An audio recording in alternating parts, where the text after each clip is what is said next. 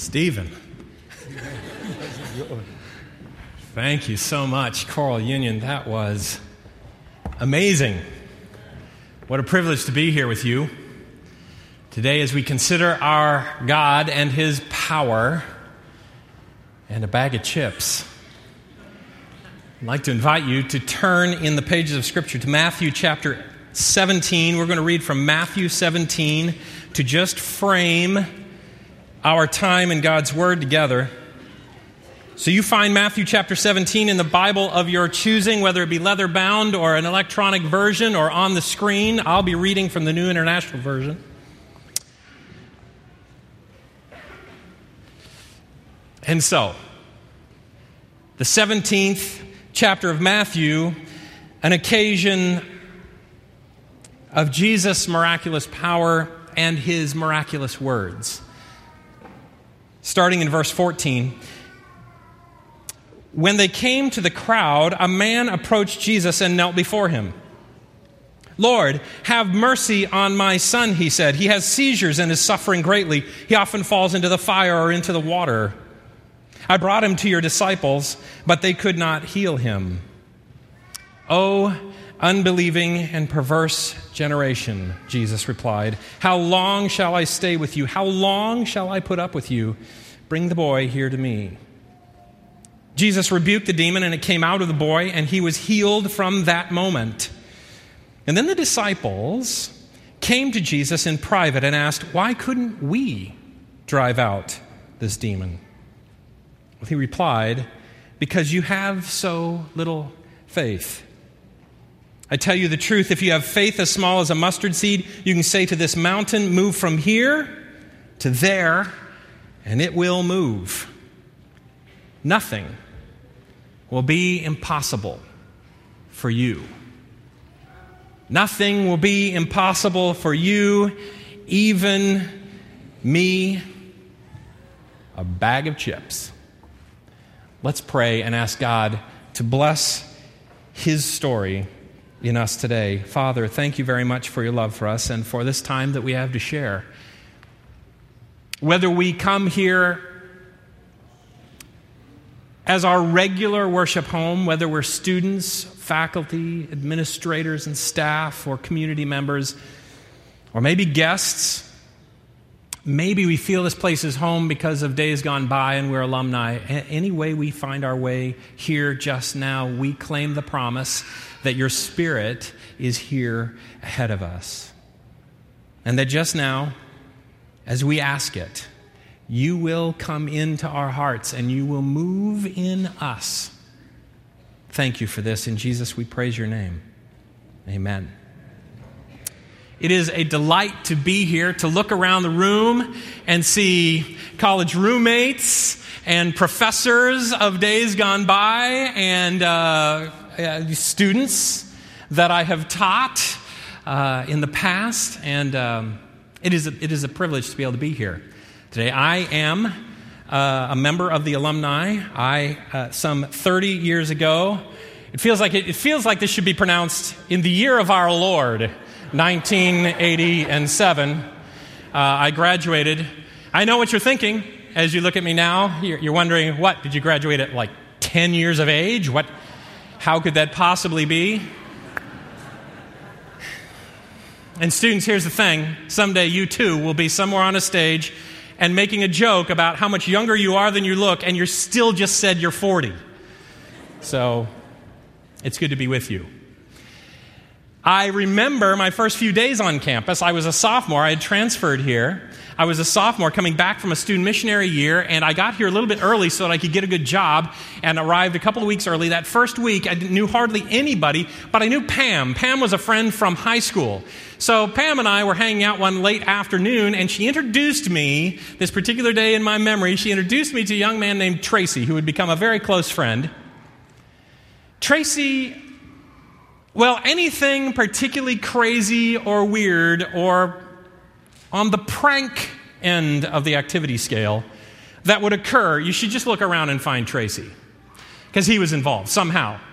Didn't matter if he denied it, he was somehow involved. This particular day, Pam introduced me to Tracy. First few minutes of my relationship with Tracy went a little like this. We decided we were going to go for a drive in his car to St. Joseph, maybe get some ice cream or something like that. He was the one who had a car. I did not. Pam did not. Pam thought, okay, I'll go to the room. I'll get a jacket. I'll do what I need to do. And so while she was gone, Tracy, with a twinkle in his eye, said to me, okay, now here's what we're going to do. it's a, yeah, this is our first conversation together. And so here's what we're going to do.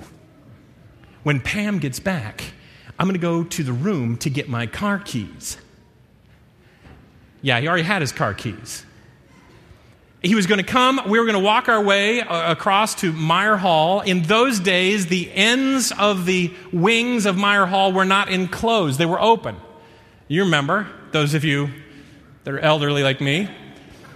They were open, wide open. In fact, the stairwell was to open air at the end of the, and, and you could go during most times of the day, you could go through those end doors. And so he was going to go up to the third floor and go through the end door. And what his instruction was to me when we get there, what I want you to do is position yourself just right so that Pam is right underneath the stairwell, right off the edge of this. Just per, and she comes back about this time, and I'm, I'm, I'm, I don't, I know her. She's my friend. I'm not even sure I trust you. I don't know what we're doing exactly, but somehow with a sw- sly little wink and on we began to walk and we got here. He went, got to the, uh, to the Meier Hall end of that particular wing. He went up the stairs and, and in. And so I, I, you know, we got to talking and I kind of got in the right position there. And there was something about this that I knew I needed to be ready to move though, right?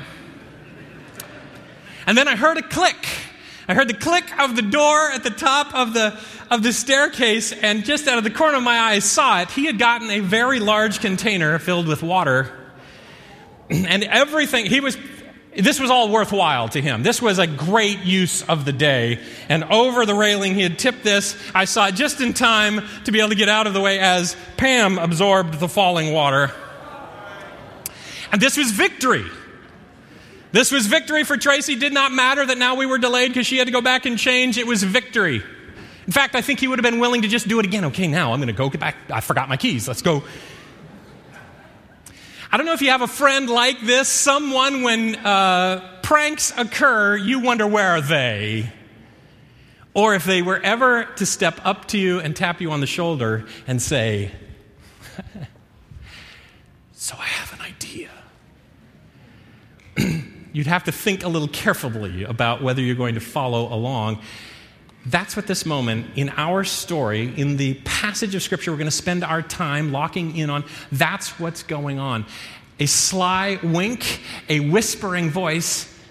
So I, so I have an idea. Shh, come with me. And two, sneak out of a crowd of 600. You find it there in 1 Samuel turn to 1 Samuel. We will just land here, stay here. 1 Samuel chapters 13 and 14, but we're right where those two chapters join up. In fact, in most of our Bibles that divide the verses up, the last verse of the 13th chapter will be included with the 14th chapter. That's where we're going to start, kind of in the middle. So, the 23rd verse of 1 Samuel 13 says this. Now, a detachment of Philistines had gone out to the pass at Michmash. One day, Jonathan, son of Saul, said to his young armor bearer, Come, let's go over to the Philistines' outpost on the other side. But he did not tell his father. So, okay, 600 soldiers, you would want to know, encamped, huddled if you look at them carefully, you could tell they're a little scared. They're not happy about what all is going on. They're a little stuck. They don't know what to do. There is trouble in the countryside, and they are wedged and locked in between different outcroppings and outposts of the enemy, and they've got nowhere to go, and most of their countrymen have fled, and they are stuck. 600 of them, led by King Saul. But King Saul's young son, probably about 30 years of age by now, Jonathan moves to his armor bearer. By the way, armor bearers, typically in those days, were apprentice soldiers, too young to actually be a fighting soldier. And so they would apprentice as an armor bearer under some warrior, and this warrior, Jonathan, what an opportunity. So, possibly a teenager, 14, 15 years of age, hears the whispering voice of the one he is to follow turn to him and say, Hey, all right, let's just follow my lead here. We're going to slip out. Keep in mind, Jonathan's somebody that eyes would be on. Somehow, they slip out. Now, you need to understand the context of what happens then in chapter 14 by just understanding a little bit of chapter 13. You recall, backing well up, that Saul is the first king of Israel. The Israelites pled with God, We want a king, give us a king. And so, so God did. He was anointed by Samuel. God, God did give them a king. Saul, head and shoulders taller than everyone else, he became their king. But it was all along God's plan that he would continue to lead his people through the wisdom and the input of his prophet Samuel. Well, about this time, as chapter 13 begins, the Philistines are aggressively on the attack and badgering, pestering the children of Israel. And there are 3,000 soldiers that Saul has, and he takes 2,000 of them and gives 1,000 to his son Jonathan. So 3,000 soldiers, 2,000 with Saul, 1,000 with Jonathan. And Jonathan Jonathan observes what is going on around him, the difficulty, the trouble, and he can't sit still. Jonathan decides he's going on the attack, even though he has the smaller army.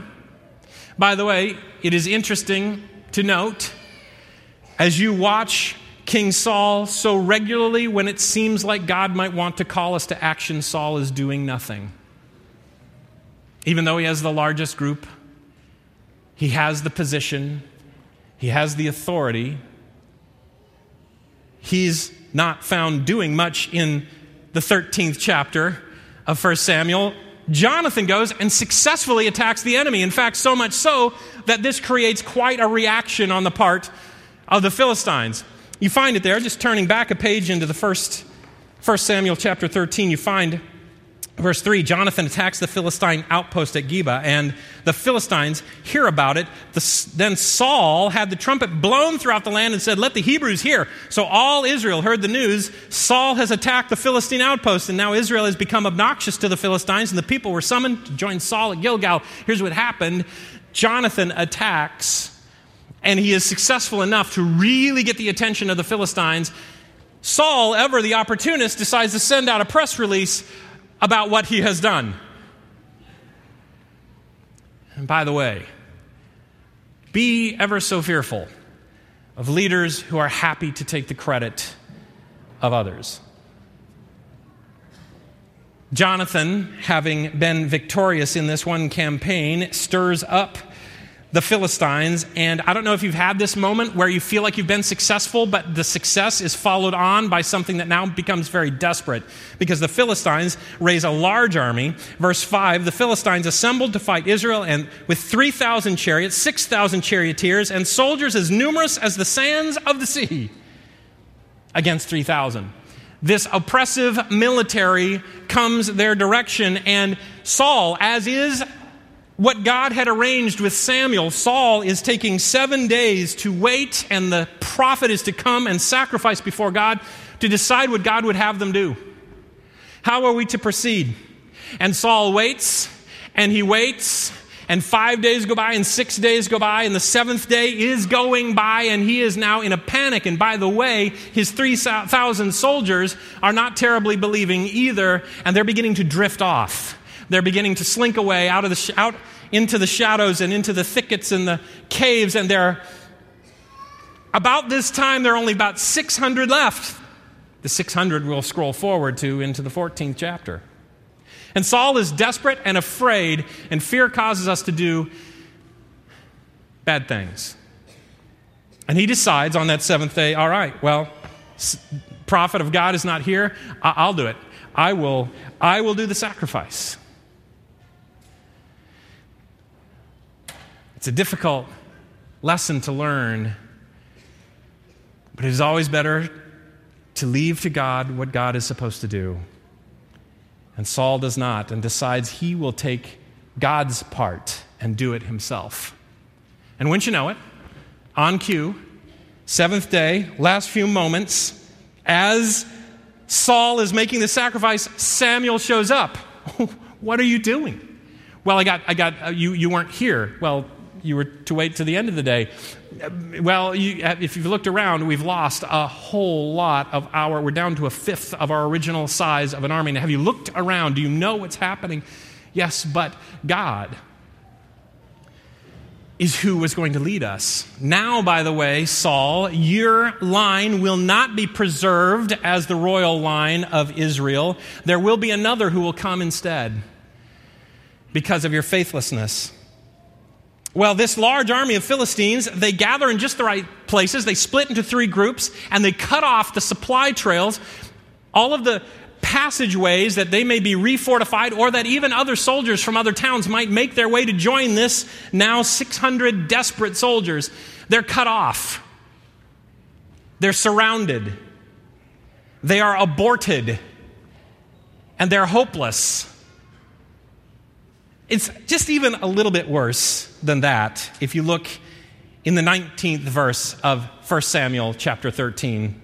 It says this Not a blacksmith could be found in the whole land of Israel because the Philistines had said, ah, Otherwise, the Hebrews will make spears and swords for themselves. So all Israel went down to the Philistines to have their plow points, mattocks, axes, sickles sharpened. Their farming implements. They were actually redirecting the economy of Israel into Philistia because they couldn't even sharpen farm implements.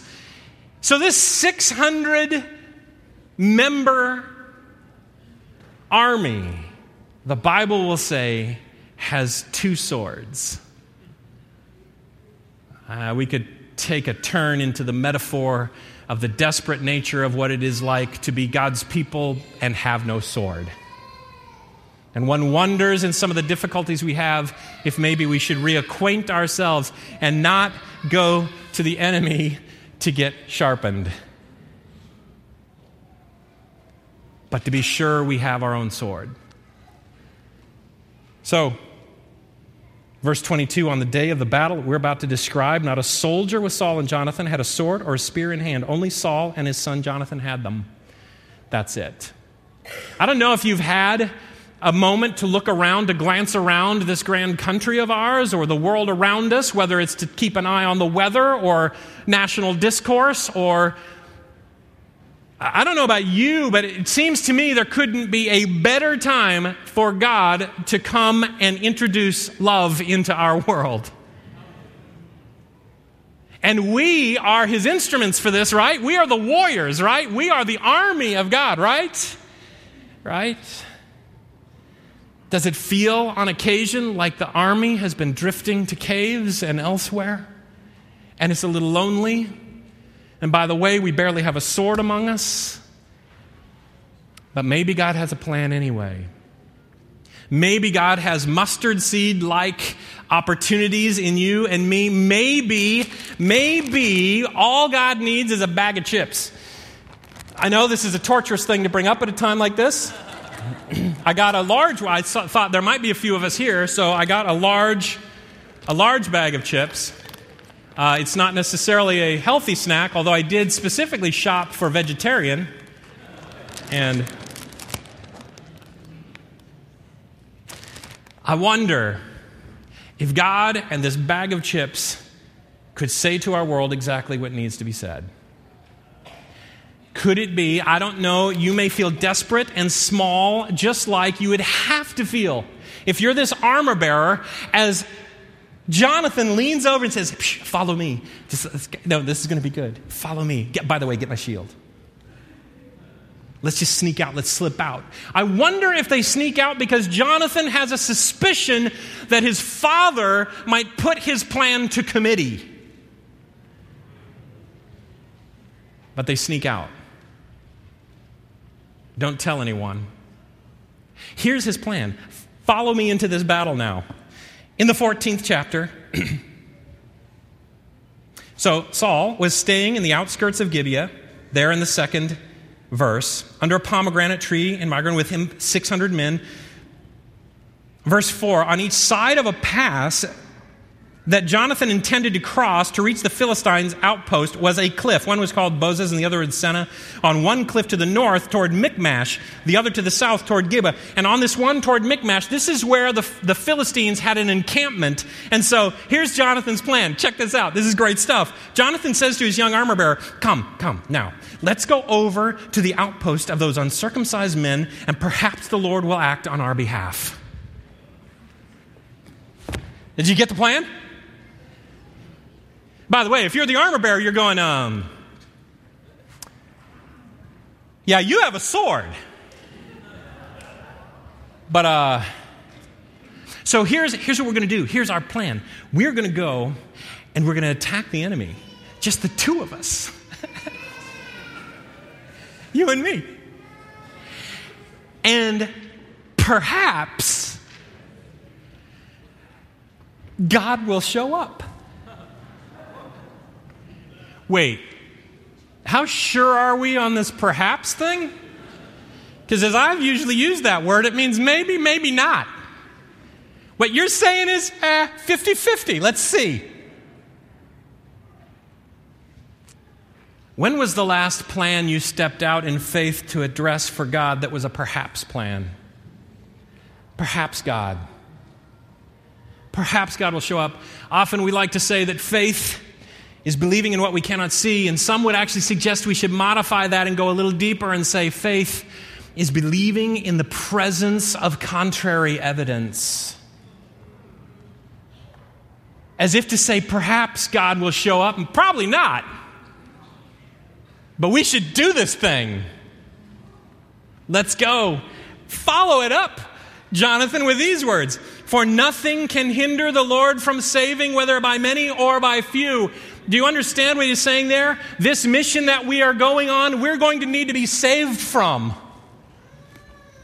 When was the last time I stepped out and said, Look, I'm about to do something that the only way we see tomorrow is because I get saved? Something steps in and saves me in this. But you know, and you'll notice it throughout the pages of Scripture, the hardcore true believers of God are willing to go alone or with just one other into desperate circumstances, challenging moments in a world where everyone is shrinking back and there seems to be no love anywhere. To step in and say, I will be. I will be the message of love to a world that might chew me up and spit me out. I don't know how this is going to go, but perhaps, perhaps God will show up because He can do it with many. Sure, He can do it with many, but I've noticed He loves to work through bags of chips. He loves the moment when he works through few, the flimsy, and the small, the underprepared. Interesting that Jonathan will choose a not yet warrior. I wonder if it's because he knows this uh, idealistic young man, this 14, 15 year old, this young person is just crazy enough to go along with me. I have a, a vivid memory as a, a, young undergraduate student of Dr. Wilkins. He was, a, he was a popular professor in the chemistry department coming to me. I don't know why. I, don't, I, I really had not done anything that would cause him to say, oh, that's my guy. nothing about this, but he came to me one day and he said, You know what? I'm, I'm starting up a Sabbath school class and I'm wondering if you would partner with me. And it was one of those first moments that anybody reached out to me like that.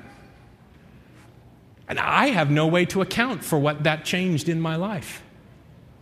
I wonder if maybe part of God's recipe for doing the impossible is that we partner together with somebody possibly outside of our own generation. Maybe somebody who hasn't learned yet what happened back in 64 and believes that perhaps God will show up and he can save by many or by few. Oh, that we lived in a place where you could reach out to somebody half your age or twice your age and partner. All that we knew of such a place. Oh, we're in that place right now, are we not? So, this young warrior wannabe says, Hey, if that's the idea you're going with, if that's, if that's the plan, let's do this thing. Imagine the words here This armor bearer says in verse 7 Do all that you have in mind, his armor bearer says. Go ahead, I'm with you, heart and soul. And that could be translated I am with you as closely as your heart is with you. When we are scaling, as it will say in a few minutes, up that cliff, hands and feet, and your heart is beginning to pound because you can hear a guy at the top of that little overhang clanking his sword on his hand, going, uh huh, uh huh. As your heart beats, that's my heartbeat. That's how close I am with you on this plan. By the way, young warrior, never underestimate the power of the person who comes along beside someone's idea and says, Yes, let's do this. It is every bit an incredible form of leadership to follow on and build momentum. I wonder how many things would never have occurred if somebody hadn't been willing to step up quickly first. Well, he lays out even further plan. It's craziness. Jonathan says, "Well, come on, we'll go over, we'll cross over to them, and we'll let them see us." This is my thinking: is we'll we'll go out, we'll go, hee we're going to show ourselves to them. I think I think the whole surprise thing is overblown. The high ground overblown. What we're going to do is we're going to go, "Hey, hey, hey! We'd love to have a little bit of a fight with you guys," and we'll see what they say. And if they say, "Hey, we're coming down to you," then that's not such a great thing. If they say, "Hey, you guys come up to us," That'll be our sign that God is in this plan. Wait, what? So what you're saying is we're going to we're going to ruin our chance of surprise.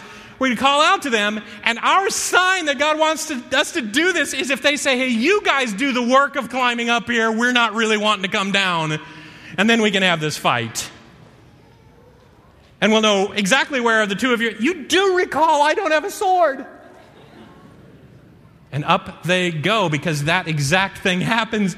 And Jonathan, with a glint in his eye, not certain he will last the day, because only perhaps God. Hand over fist, feet, two go up that that incline to a waiting group of soldiers. And the Bible says that God does show up on that day. And with one sword, Jonathan and his armor bearer fell 20 ready, rested, armed Philistine soldiers at the top of that plateau in a space no larger than the floor of this sanctuary. And then the real miracle of the story occurs. Because God has been waiting for someone who won't just talk about faith, but will actually stand up in faith and moves out onto what they cannot see. And there is a low rumble and a tremor in the ground that will be called an earthquake, and it so confounds and confuses the Philistines that they begin to attack themselves, ridding the Israelites of their foe. And this shaking ground, this earthquake, catches the attention of the 600, well, it's actually 598 soldiers there under the trees. As Saul says, wait a minute, something's going on, armor up. Could it be that if you or I stepped out together in faith into that impossible, into that perhaps God will choose, today, if we would step out in that way at this time, is it possible that the sleeping, paralyzed saints would wake? And Saul says, by the way, count up, somebody's missing here. I wonder if he knew who was missing. Because he knew his son Jonathan, like I know Tracy. Something's happening here. Where's Tracy? Where's Jonathan? And as they watch, and they begin to join the battle, they need not do much of anything because God is doing it. Crazy to think how many times in Scripture God waits to do what only He can do until we do this little tiny triggering move of going, okay, I'm yours. This amazing miracle, summed up in the last few verses I want to share today, verses 20 through 23. Read these words in the 14th chapter of 1 Samuel. Then Saul and all his men assembled had all, and all his men assembled and went to the battle. They found the Philistines in total confusion, striking each other with their swords. So, number one, the act of the armor bearer and Jonathan in faith ends up igniting the church of God. Number two, those Hebrews who had previously been with the Philistines and had gone up with them to their camp went over to the Israelites who were with Saul and Jonathan. Wait, time out. Did you catch that? Some of the Israelites who had fled the army had not only gone to hide in caves, which will be mentioned in a second, and they'll come out of the caves and rejoin God's people too. But some of them, as this verse says, had actually gone over to fight in the army of the Philistines. Yeah, mercy is right.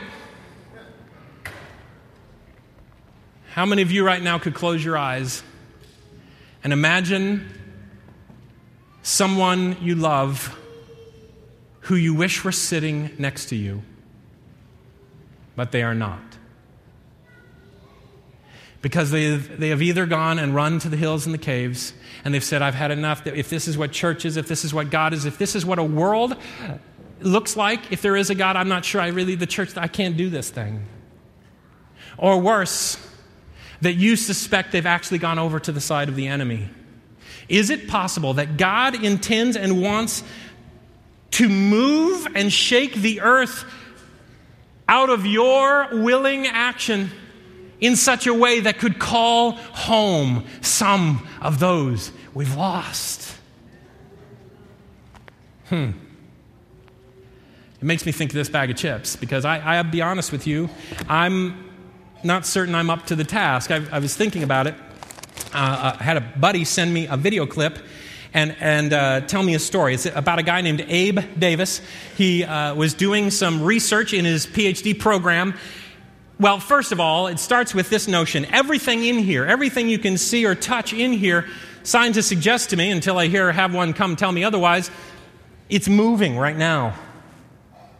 It's, everything's moving a little bit, imperceptibly so. In fact, if, if you would take a high speed camera and focus it on my wrist with a, with a powerful light and just film my wrist right now and then drop some clips from it, if it's a high speed enough camera, what you would notice is that my wrist is pulsating like this. We put our hand on there and we can feel it, but to just look, you can't really see that. But with high speed photography and dropping out certain clips, you could actually see the movement of my arm.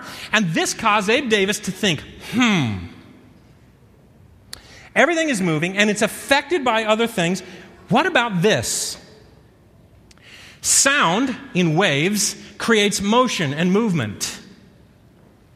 And vibration. What if we were to take something like a bag of chips and we're to situate it just so with a high powered camera that takes fast speed images so that we can slow them way down. And what if, what if I were to shout at the bag? It, it, actually vibrates. The truth is, they say even sound waves on some minuscule level, if it were a rock here, make the rock move. But the high speed cameras we have and the we can't make it, we can't look back and see the movement in a rock, but you could in this flimsy. In fact, the flimsier the better, right? So this kind of cellophane like bag, it would shudder and shake. So here's his thought. What if we did that, captured it on film, broke it down, and ran it through an algorithm in a computer? Could we reinterpret the movement of the bag so that we could create something near the original sound? And just to be sure you're following here, he's not saying that the bag will make noise, so that it will mimic my noises. What he's saying is, my sounds will make it move, and we could interpret those movements back into the original sound to move from sound waves to light waves back to sound waves. Fascinating. So, check out this clip. Here I am and on the bottom left, you can kind of see our high speed camera, which is pointed at a bag of chips. And the whole thing is lit by these bright lamps. And like I said, we had to be very careful in these early experiments. So this is how it went down. Three, two, one, go. Mary had a little lamb. Little lamb, little lamb.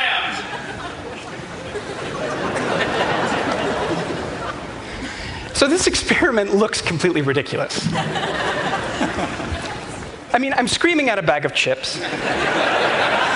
and we're blasting it with so much light, we literally melted the first bag we tried this on. but ridiculous as this experiment looks, it was actually really important because we were able to recover this sound.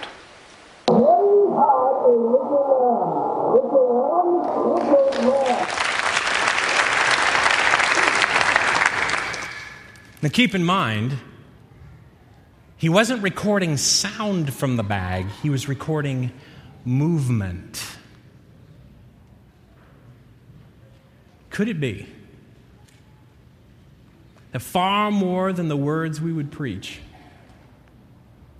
your life is meant to move? That if flimsy, but submitted bags of chips like you and me, if we were in contact with the living God speaking at us, if we were to submit ourselves, that somehow the world around us has hardwired into them the algorithms required to interpret God's voice bouncing off of you.